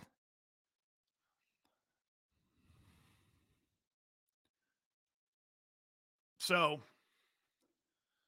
yeah, Jay, I'll tell you something though. Jay says nobody deserves anywhere near Aaron Donald's money concerning DTs. Jay, I'm not paying anybody on defense $20 million unless he's a corner. Nobody else. I'm Seattle, that money that they gave Jamal Adams was so poor. You paid $20 million for safety? Really? $20 million for safety, not me. I'll spread that out on my defense and create depth with my team with that money. I'm not spending that kind of money. New England never did. Stephon Gilmore is one of the highest paid guys New England's ever had. Okay. They never had big money. Remember when Richard Seymour's contract came up? They dumped him. Every guy's contract that came up that had money associated with him. Remember, the Patriots knew that Chandler Jones was going to cost them money. What'd they do? They shipped his ass to Arizona. They didn't need him to win. They gave him to Arizona, and Arizona overpaid for the position. It's not because the player's not a great player, Donald and Chandler Jones, and some of these other defensive guys like Khalil Mack. It's not that it's not that they're fine players. You're overpaying for the position. You don't pay that kind of money on a defensive side of the ball. Guy never touches it.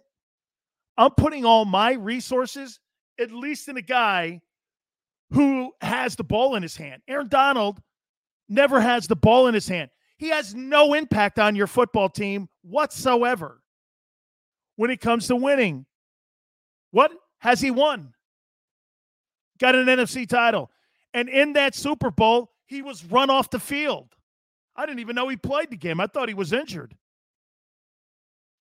The Patriots beat him up in that game. They ran right at him. They ran right at him. They didn't even have to throw the ball in that game. They ran right at Aaron Donald.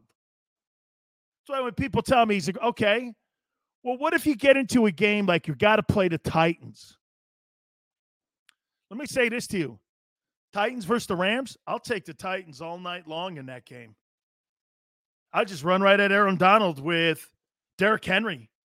He's never shown a propensity to play the run. You're not going to stop that guy. And the Rams' front seven is not that good. It's him and everyone else. Doug did more with less, is what Raj is saying. Yeah, and plus the meddling. Here's what shakes out. And here's the initial game plan I put on players' desk if you're the Eagles, you want to limit Matt Ryan as much as you possibly can to being on the team, or excuse me, being on the field. Okay? You don't want the Atlanta Falcons up near 65, 70 plays. You want them to be in the low 60s. That means you're talking about potentially 10 possessions. You're trying to limit as many possessions as you can Because what's one thing Atlanta can do? Okay.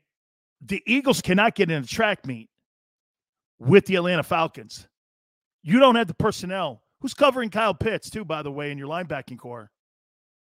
That's going to be interesting because I promise you, they're going to put him on the weak side of the line, uh, on the, uh, um, he, they're going to put him on the weak side of the alignment. And your strong side linebacker and your best tackler is not going to be anywhere near him. And they're going to try to create mismatches with Kyle Pitts. And you got Matt Ryan who can throw the ball, former MVP. He's a good football player. So you do not want to get into a track meet. So what's the philosophy then for the Eagles going into this week to try to work on something that would be like a repellent for the Atlanta Falcons? What would that be? Well, what's your strength? Your strength, your strength is in your lines. It's in your old line. You've got to do as much as you possibly can at having seven, eight play drives, taking seven minutes off the clock. Can't have three and outs. Cannot have three and outs. Three and outs, that plays into the side of the Atlanta Falcons. Okay? And people are saying blitz. You want to blitz the Atlanta Falcons with your secondary? Really? You you really do, right? You want to blitz. You want to make sure and if it's me, okay, here, here's something that you have to throw out at people too to understand the difference between the zone coverage and man coverage. If you don't have the personnel, which I don't personally think the Eagles have the outside linebackers to cover tight ends, and I don't know if you have the corners. Let me ask you, okay? No, sportsman, I'll get to that side of the ball here in a minute. I'm talking about stopping Atlanta's offense right now. Okay? Do you want to do a press coverage? Do you want to do man coverage and bleed quick? Or do you want to do a zone coverage and have Matt Ryan throw all over the field on you? Either way, it's death if you're not going to get good coverage on your cornerback play at these receivers. It's going to be interesting to see how they use Pitts. I say this weak side alignment, they're going to put him in that position because he can't line up on the best uh, defensive ends. He'll get annihilated. He he got hammered, I thought, in the SEC. And I thought Dan Mullen did a really nice job in moving him around in the lineup. And they always created a mismatch. And he was always seemingly wide open. Well, that's not going to happen in the NFL like that. He's going to have to get off the line of scrimmage. So we're going to see. But for me, if I'm if if I am the Eagles, I play I play a little bit of both, man and zone. Jam them. See, Matt Ryan is the best quarterback on the field by far. Matt knows this, okay? So that's going to be the real chess match. Philly's defense versus Matt Ryan. How do you keep that in third and long? And how do you get three and outs? You got to work on that. And it all starts with stopping the run, too. Got to stop the run. Stop the run, make him one dimensional, press him, and then some zone you get three and outs, third and long. That's kind of where your mentality is, in my opinion. See, here's the problem when you're blitzing Atlanta. When you're blitzing Atlanta, the quarterback knows how to handle with the, how to handle the blitz.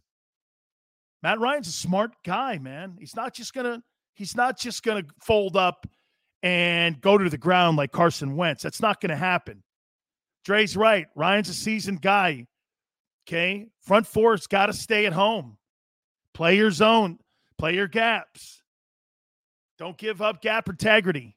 Also, make sure you set the edge. Atlanta's going to try to get outside of Philadelphia's edge. They're going to test the edge on them. You know, see if they can they can get around the corner on them. So that's on that side of the ball. So Matt Ryan's going to be the key to this game. If Matt Ryan throws for a boatload of yards, the Eagles are in big trouble. But if they can get three and outs, keep that, keep it around um, 65 plays, you're going to be in the conversation, like I said, 26 20. On the other side of the ball, okay, the the Eagles defense has, in my opinion, an advantage also in their line. I don't really think Atlanta's got a very good offensive line. I think it's spotty at best. So when you say blitz, why would I blitz when I don't need to blitz? I can pretty much beat them man up. Every guy on the Philadelphia Eagles front four should be able to control this football game, barring any injuries. If Philly controls the line of scrimmage, you're turning Ryan into a one dimensional guy. That's a good thing. That's a really good thing, is turning that guy into a one dimensional guy. Now, if you're J- now if you're Jalen Hurts, I don't really think Atlanta's got a very good defensive line. So what do you do? Run at him. Run at him. Run at him. Third and short. Third and short. Always being third and short. And if you have to punt, it's okay. You have the better defense. Punt. You may not. This could be a 2017 game. Muhammad's right. Run that ball. Run it as much as you possibly can. So you've got to be third and short if you're Jalen Hurts. Like you can't have this in a series. First play, incomplete pass, second and 10. Hand the ball off. Three yards, third and seven. That'll kill you. That'll kill you. You've got to start off, in my opinion. I started off two runs in a row. And, and that stuff of getting him acclimated in a game, I'll get him acclimated in a game once I establish the run. The people who want to get their quarterbacks going, it's so dumb. The passing stat is the most overrated stat in history. How about this? How many times have you seen teams that throw for 400 yards lose games? How many times have you ever seen teams that run the ball for 250 yards lose games? Like never. I never see teams lose games that run the ball for 250 yards. You're in that 200 mi- you're in that 200 yard zone, you ain't losing anything. You're controlling the clock, you're controlling field position, you're limiting the offense. How do you think the Buccaneers won that football game in the Super Bowl? Buccaneers kept him on the sidelines because they ran the ball with playoff Fournette. O line established the line of scrimmage. Brady had to throw the ball for like what 150 some odd time, 150 yards or something like that. He didn't have a big game. He had big moments. And and and by the way, here, help me out on something here. Maybe I don't. Maybe maybe, maybe I need some Eagle lessons here. Maybe you help me out here. So let's just hypothetically, let's play hypothetical here. Eagles win 10 7, something like we saw with Florida, Georgia. You're not, this isn't the kind of fan base that does this. We didn't score any points. I mean, 10 points aren't going to do it.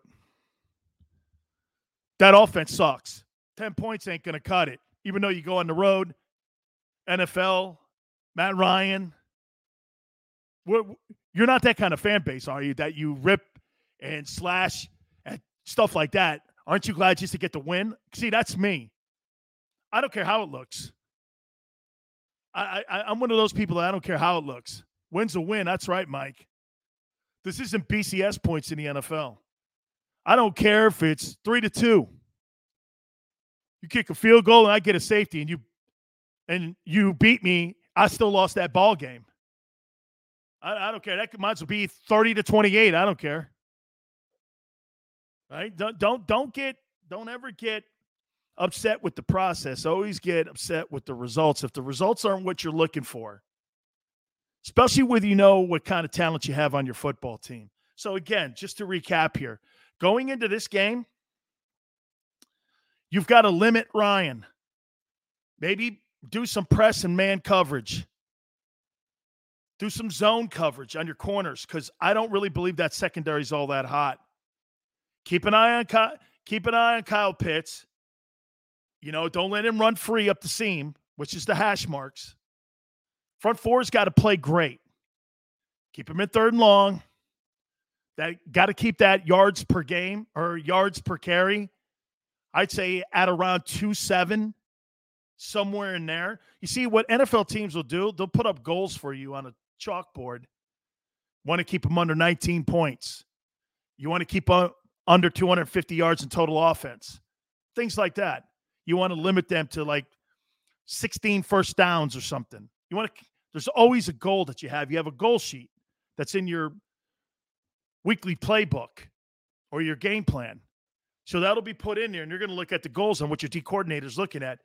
Sometimes those numbers are going to be higher because the guy you're playing against throws for a boatload of passing yards, but you'll turn around and they go, they can't run the ball. So,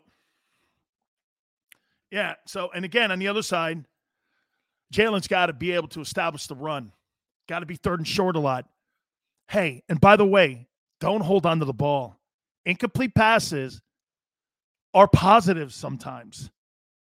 How many times were you guys screaming last year when Carson Wentz held on to the ball too long? He'd get a sack and it'd be a 10 yard loss. How many guys were screaming on their TV sets, throw the damn ball away? Why are you taking negative yardage? All those sacks added up to negative yardage, man. Put his team in a constant bind with that. So that, like, so many times, and I and I've played it out for you. A typical, a typical Eagle series. Okay. Kick the ball off, you get the ball on the 20, incomplete pass. Three yards on a carry, you're third and seven. He holds on to the ball too soon, sack, you punt it. The other team kicks a field goal, you're down three nothing. That was a standard series for the Eagles last year. Hell, by the first 18 minutes of the game, you're down 10 nothing. Standard. So we'll talk more and about personal matchups that are going to go on also when Friday comes around. All right, this Buccaneer and Cowboy game. Let me do this to you. This Buccaneer Cowboy game is going to be pretty interesting. And personally, I really don't think the Cowboys really are going into this football game with the mentality that they believe that they can win this ball game. You just came out of hard knocks. Team was kind of boring, which is okay. I don't mind my team boring. I don't want loudmouths. Okay? I don't want loudmouths. But what I also want is I want to see some leadership. Dak didn't get a chance to play a lot in the exhibition season. He really didn't. Okay. He didn't get a chance to play. He hasn't played since October 11th of 2020. The running attack has never been the same. So I would say this to you the Buccaneers run the ball. Don't throw it, run it. Run it right at that lame ass Cowboy defense. Run them over. You know, this is kind of what went on with the Miami Hurricanes when they took on Alabama. Last year, Miami got ran over by North Carolina. Two players at 250 yards rushing in the same backfield. And I will say something to you the Canes never got over that. And that is a long lasting ass kicking when somebody just lines it up and beats the piss out of you. And last year, the Cowboys got ran over. Nine guys on that defense needed to be replaced. They got the kid from Penn State. Fine. Looks like a fine ball player. I don't care you got a new coordinator. What does that mean? You still got the same fish in the bowl. Until that Cowboy team shows me they can play defense, I don't buy it. I don't buy it. Buccaneers run the ball at them. Play action pass, Gronk across the middle.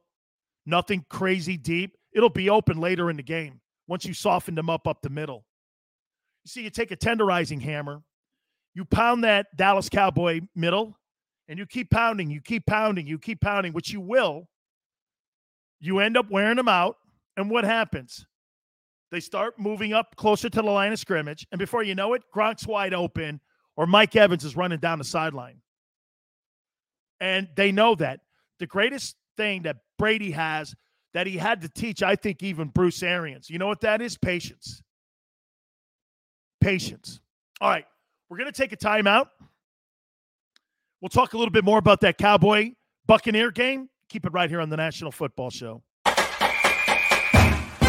Hey, Eagles fans, if you're a subscriber to the JAKIB Media YouTube channel, you are already registered to win a pair of season tickets for the upcoming season. That's right, you could win a pair of season tickets for the upcoming 2021 season just for being a subscriber. If you're watching and you're not a subscriber, do it now. Subscribe to the JAKIB Media YouTube channel right now. What do you need to do? Subscribe right now. As a hardworking American, you've never experienced how tough life can be until now. A catastrophic injury while working on the job. A personal injury from someone else's negligence. Turned away by other law firms in the region who didn't bother to learn your story. It's time to meet the Fritz and Bianculli Law Firm and managing partner Brian Fritz. Badly injured? Call the Fritz and Bianculli Law Firm. Find out why they say, We got this. The International Brotherhood of Electrical Workers, Local Union 98, is a proud sponsor of The Labor Show with J. Doc and Krause every Saturday night from 6 to 8 p.m. IBEW Local 98's highly trained and superbly skilled electricians are the best in the business, setting the highest safety standards in the electrical industry. So when you're planning your next industrial, commercial, or residential project, choose an IBEW Local 98 union contractor. Learn more at IBEW98.org. Ah, the savoring taste of a good bag of beef jerky is so enjoyable at any time of the day, as long as you can find it. Here's what we suggest. Pure Bull Beef Jerky is our answer, and soon it will be yours. Locally produced in the Philadelphia region, this high quality, healthy protein snack is easy to secure. Go to steersnacks.com and you'll see hot garlic, tropical heat, Pure Bull dry rub, and our favorite, Huck and Fod. What's that? Huck and Fod. Go now to steersnacks.com. I get scared sometimes. Of a lot of things. Joining in, Decisions, the dark. the dark. But I once heard someone say, But as I always say, it's okay to be afraid as long as you face the fear. and keep moving forward. Wherever you are in life, count on the name trusted in insurance for over 80 years Independence Blue Cross.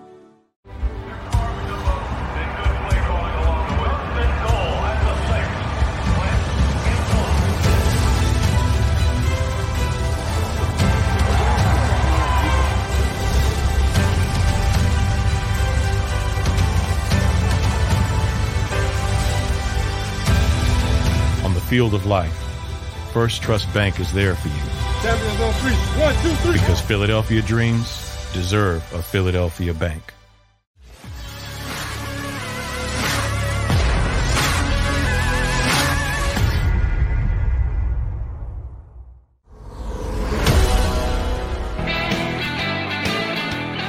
Welcome back, National Football Show. Your boy Dan Sileo.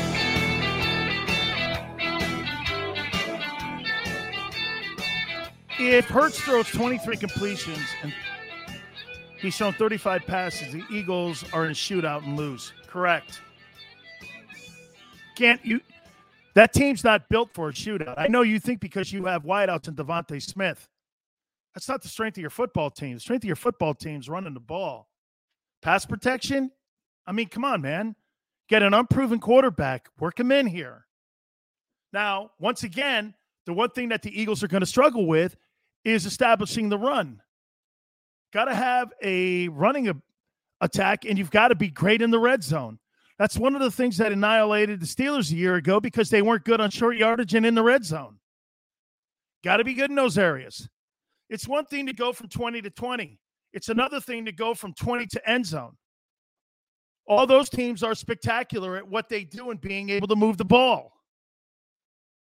Got to be great in the red zone. I mean, he hasn't shown any propensity to be, how about this, at a high completion percentage inside that zone. Remember something when you're a quarterback and you're going from 20 in, and I'm talking red zone in, you got another defender on the field you have to deal with. You're dealing with 12 defenders because you got the back of the end zone too. You can't have the open playbook. So on short yardage, you're not going to be doing a lot of play action. You're going to be just lining up and trying to beat the guy off the line of scrimmage. You've got to be at misdirections. in an NFL game, misdirection plays are usually mistakes. There's no player on that team that's dynamic like that yet. Could it be DeVonta? Maybe, but they haven't established. They didn't. They didn't establish DeVonta in the exhibition season. So you think just magically in Game One against Atlanta on the road, you're going to be able to establish him like that? Hey, if that happens come Monday, I'll eat crow. If DeVonta's nine catches, 142 yards, and he was electric, I'll go like this. Wow, that kid, man, I'll tell you what, that is, I want to see that. You know, I, I'm I'm a guy that does, I'm not really much when it comes to prognosticating that kind of stuff, because I'm a reality dude. You're coming off a four and eleven and one football team. Okay, you got a weaker schedule. There's health on the team, which all plays into a positive. I'm, this is not trashing any. I always hate that when people say that to me. Well, you're trashing. I'm not trashing anybody. I'm talking to you. You know, it's crazy. This is the kind of stuff I get into with people all the time when I start speaking the truth on things and they say, well, you're controversial. No. Like, like the stuff I said about Lamar Jackson years ago when I saw him playing against the um, Chargers in the postseason, I was like, that kid sucks. He'll never be in this league in five years. He sucks. He can't hit the broadside of a barn. I was dead wrong. I came out and said I was dead wrong. Unlike guys like Bayless, you know who Skip Bayless actually thought was a better quarterback than Peyton Manning? Ryan Leaf. Remember coming out of college? Skip Bayless was the guy that was touting Ryan Leaf. This kid Leaf is this and this, and Manning never beat the Gators. What did that have to do with anything? I still to this day don't know. Do you know that John Elway had a losing record at Stanford? And so I'm like, dude, I, whatever that means. And some of these guys will go, "Oh my God, I had." I, that's why I'm not much on those. Like, you, you, you know the people that do the draft coverage, draft coverage. I like the guys who talk about teams that address the needs of teams after the draft, giving grades. These guys don't even have a jockstrap from the team yet. How do you know if they covered that? How do you know if that guy covered some of the mistakes that team has on it with a draft pick that's never converted his game yet from the college level to the pros? Doesn't even have a helmet yet. Don't you like those guys on Monday? Well, I think the you don't know Jack. You have no idea. Maybe the kid was drafted in the wrong place. Seen that numerous times. Why'd you draft that guy? You're asking him to do something completely different than his skill set. Dre Dog says, I'm your real I'm your realistic Eagles fan. Best case, Eagles could win NFC East, but they ain't beating the Bucks, Pack, and most teams in the NFC West in the playoffs. That's a great topic. I'm going to show you something here. That's a great point. Watch this. Would the Eagles be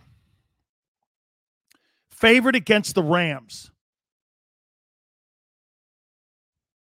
I don't think so. Here, let's take a look at this. The elite NFC teams. I love that. Let's take a look at that. I'm going to write this down.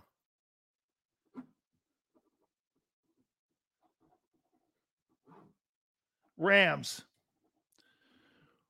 Would the Eagles be favored in in a game against the Rams? I say no.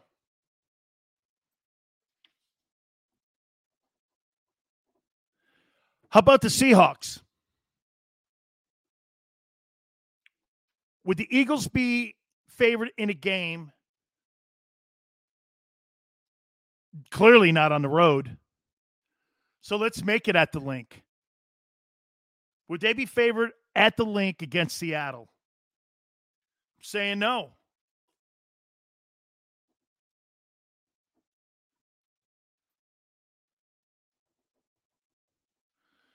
Would the Eagles be favored versus the 49ers? I'm saying no. Buccaneers. I'm looking at playoff teams. No.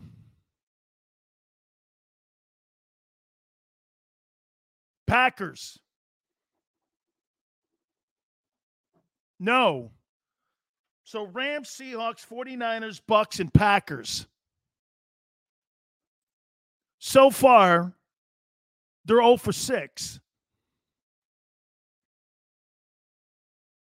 How about the Vikings? I actually think the Eagles would be favored over the Vikings. How about the Cowboys? Would they be favored over the Cowboys? I mean, think about this. The Eagles aren't favored to beat the Falcons. That's what Vegas thinks of them. They're not even favored to beat the Falcons this weekend. So when we're talking about the elite teams, how about this? I think the I think the Eagles split with the Cowboys. I do. So I'm going to give them. I'll give them a win. I'm trying to think of another team. Bears aren't going to make the postseason. The Saints, maybe. Maybe the Saints, and I think the Eagles would be favored in that game. Um, the East, would they be favored? How about this? Would they be favored over Philly? I think they're going to split that. So Washington, yeah, okay. Washington. So of the Washington, Rams, Seahawks, 49ers, Vikings, Packers, Bucks, Cowboys. You're talking about a team that is going to be favored potentially in three of those nine games. Okay. So that means to me, are you really a playoff team? And the only reason that you're going to be in that position to be in that conversation at the end of the year is because the division isn't like the NFC West or the NFC South, or for that matter, the NFC West. Smile says Washington beat the Eagles twice last year, and that's because and how the division was really Washington's last year. And for the record, I think Washington's going to be better this season. I think there's a lot of talent on Washington. I think everybody's going to sleep on them. I, I really do. I think Washington has a lot of talent, a lot of football talent. Hey, real quick here. This may be a little controversial for you. And I, I want to make sure that this lands right when I talk to you here, okay? I want to make sure I say this correctly because I don't want anything to pop up back on me again like that guy did. Ready? That was supposed to host Jeopardy. and they went back and found something in a podcast. I just started doing all these things. I actually like it a lot. I actually really starting to like this more than even what I do with my national radio show at night. I really do. I'm really starting to like this. I, I'm, I am. I'm even. I've even pushing my own YouTube channel. I mean, it's. I, I'm liking this. The Kraus has really shown me a lot here on how to communicate with folks. Well, let me throw this at you here, and I want to make sure this lands right. Can somebody tell me why Deshaun Watson's not starting for the Houston Texans this weekend versus the Jags? Why is he not starting? You're paying him $38 million. He's not under suspension.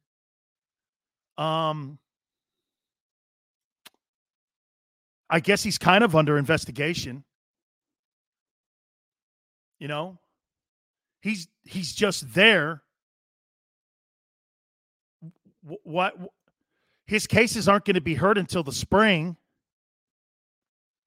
Is the NFL afraid of the public relations look? Is that what it is? Because if you don't want him on the sidelines, why don't you suspend him? He's going to be a distraction. I'm not even, is he going even to the game against the Jags? Is he going to be dressed? I think he has to be dressed, no? Or are you going to have him like not active? Why is he on the team? And why isn't he active? And why isn't he starting for you? If he gets hurt, you can't trade him. well, why have him on the team then? He's one of the five best players in the league. Smile said, "Oh, so that hey, smile." So that escalator then hasn't kicked in until next year, 38 million. He's still on that rookie contract of 10 this year. Okay. He's not active. Why? He hasn't been suspended. He's not on the commissioner's exempt list. Why aren't you playing him? I mean, either suspend him or not. Well, he's got 22 civil lawsuits against him. Then suspend him. Or can't you? Why hasn't the league? Because, hey, I threw that out on my Twitter page. Just just someone answer that question. Why isn't he playing?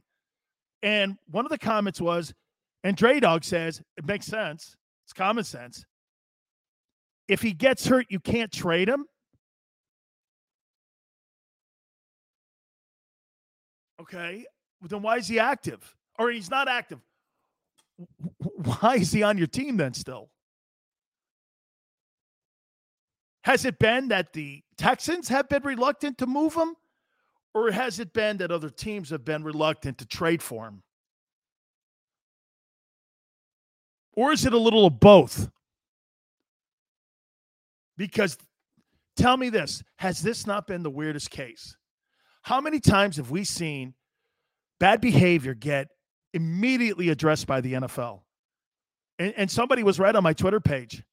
You don't have to be arrested or you don't have to have um, an indictment against you in the NFL for the league to act with conduct. Those folks are right. Mr. Wink says FBI is investigating the women for extortion. Don't think the league has found him guilty. They haven't. They have not. Nick Caserio today addressed it, and it's got to be uncomfortable for the new general manager of the Texans and David Culley, the new head football coach of the Texans. I have to address this all the time.